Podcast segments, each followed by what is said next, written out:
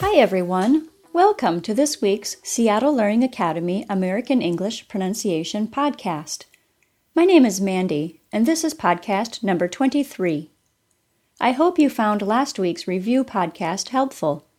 Sometimes we all need to be reminded of things that we learned about a while ago. Today we are going to learn about two more consonant stops the B sound and P sound. Way back in episode 2, I taught about the T sound and D sound. I reviewed them a bit when I talked about the ED endings in episode 19.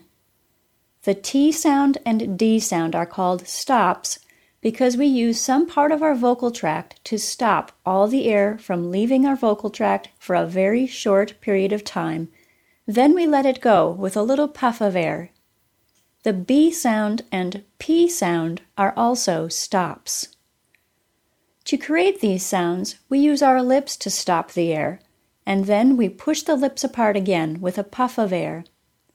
The B sound is voiced, and the P sound isn't, making them a voiced unvoiced pair.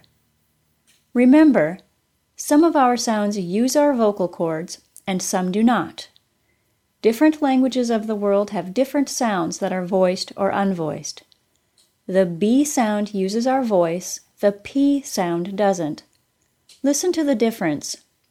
B sound, B. P sound, P. Another small difference between these sounds is that the P sound has more of a puff of air during its sound than the B sound does. Listen to both sounds. B this is true of all of our stop sounds. There is more of a puff of air during the unvoiced stops than the voiced stops.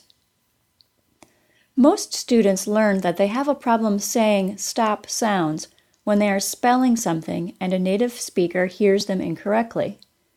If you are misheard when saying the letter P, it is probably because you aren't giving the sound enough puff of air between the P sound and the long E sound at the end of the letter name.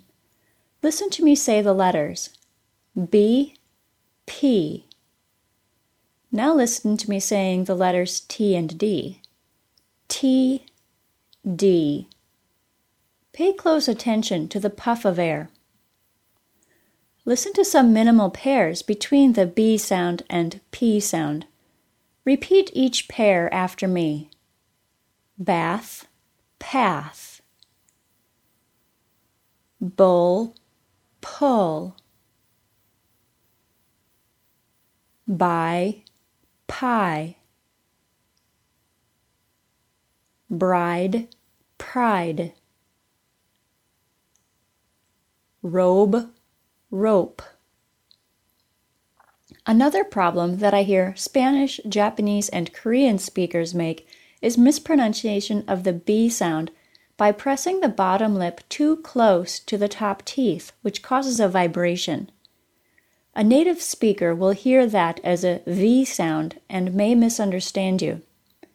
Practice these minimal pairs and make sure the B sound is created by pressing the lips together and pushing them open with air. A small puff of air will help create the sound.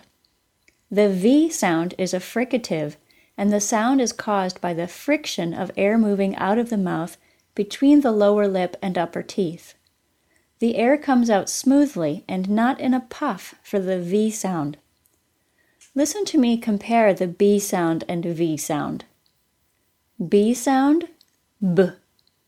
V sound, V. Listen to me say some minimal pairs between the B sound and V sound. Repeat each pair after me. Bent, vent. Boat, vote. Curb, curve. Bail, veil. Best, vest. So if you can remember those two things about the B sound and P sound, native speakers will be able to understand you much better. Make sure to let out a little puff of air with the P sound and make sure your B sound does not vibrate against your teeth or it will be perceived as a V sound. I'll have a link to the word list practice for the P sound and B sound and V sound along with the transcripts for this episode. You can find free word lists and transcripts at www.pronuncian.com. If you haven't heard yet, you can now buy MP3 files of all the sound lists so you can easily put sound practice on your iPod and be able to practice even when you don't have an internet connection. You get four and a half hours of audio practice for just $10 US. And you also get PDF files of the lists so you can easily print the lists you want to practice. As always, I would love to hear from you. If you'd like to send me comments or suggestions, please email me at podcast at pronuncian.com.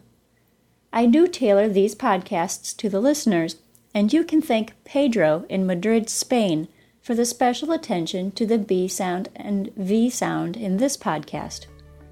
Tell me what you'd like to make sure I cover, and I'll add it to a podcast as soon as I can. This has been Seattle Learning Academy digital publication.